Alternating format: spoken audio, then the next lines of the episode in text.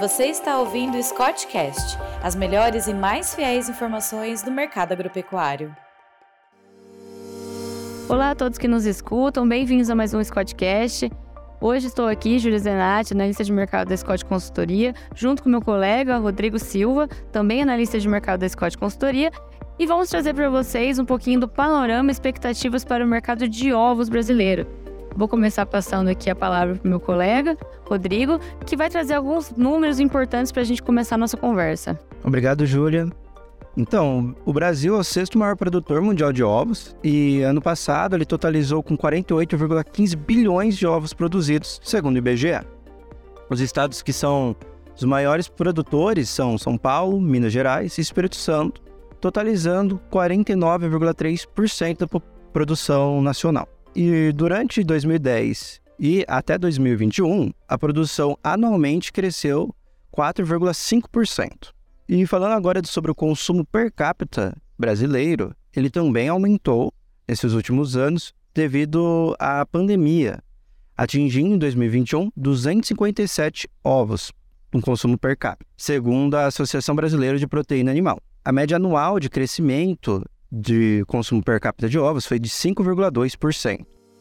E Júlia, agora falando sobre o custo de produção desses ovos, já que os insumos aumentaram, como que foi? Então, Rodrigo, a gente sabe que o peso maior, né, no custo de produção de ovos é realmente a alimentação dessas aves, né? A avicultura de postura, ela é, tem, um, tem um grande peso nessa parte de alimentação. Ela, é, a parte de nutrição de aves ela ocupa cerca de 70% do custo de produção nessa atividade.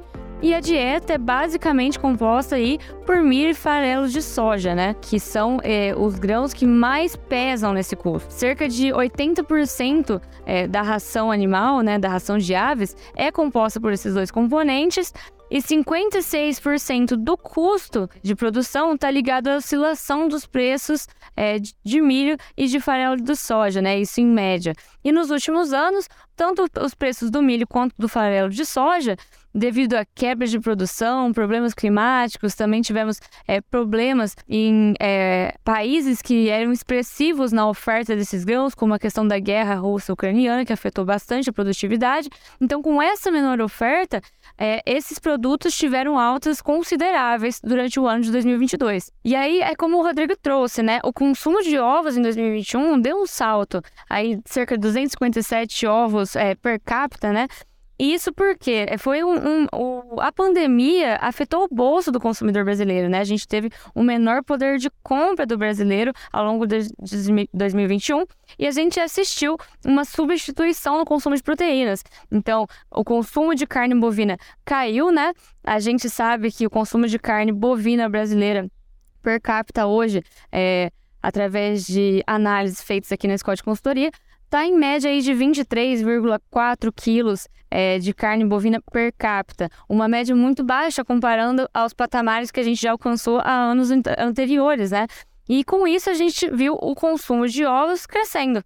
E com esse estímulo é, na demanda e é, uma oferta menor, a gente viu realmente os preços explodindo em 2022. Em 2021, é, o quadro foi esse, em 2022 esse quadro se mantém, né? A expectativa são de manutenção na produção vigente e a demanda também deve continuar firme. E nesse contexto, os preços atingiram a, mai a maior referência em termos nominais dos últimos anos. Então, esses preços nominais são os maiores dos últimos anos. O preço de uma caixa com 30 dúzias na Praça Paulista atingiu aí praticamente 145 reais a caixa. E com isso, né, eu acho importante a gente trazer como o poder de compra do avicultor foi impactado por essas questões. Rodrigo, você pode falar um pouquinho pra gente? Posso falar sim, Júlia. Então, é, o incremento dos preços dos ovos e os insumos, é, eles também tiveram um aumento, só que foram um pouco mais controlados. Então, para 2022, frisando isso, ele melhorou ao longo do ano a relação de troca. Mas, apesar desse aumento, essa melhora em 2022, a,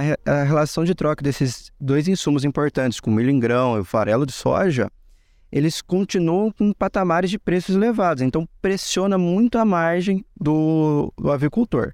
E agora, falando sobre expectativas né, para o próximo ano, a gente acredita aqui na Scott Consultoria que a oferta vai seguir ajustada ao consumo E esse quadro que vai ditar os preços para o próximo ano. Então não é esperado que haja fortes quedas no preço dos ovos. E o poder de compra do brasileiro deve seguir impactado pelas consequências da pandemia e o consumo de ovos deve ser mantido, tanto que uma projeção que nós fizemos aqui, nós projetamos que para o próximo ano o consumo de ovos per capita deve ser de 261 ovos. Então, mantendo aí o consumo do ano passado. E normalmente, no final do ano, início do ano seguinte, nós temos uma sazonalidade de demanda por ovos, uma vez que aumenta com o 13º salário, com empregos temporários, o poder de compra do brasileiro, então eles vão visar por carnes e pode abaixar um pouco o consumo de ovos, agora para o final e começo do ano que vem, e pode ter um preço um pouco mais frouxo para esse período.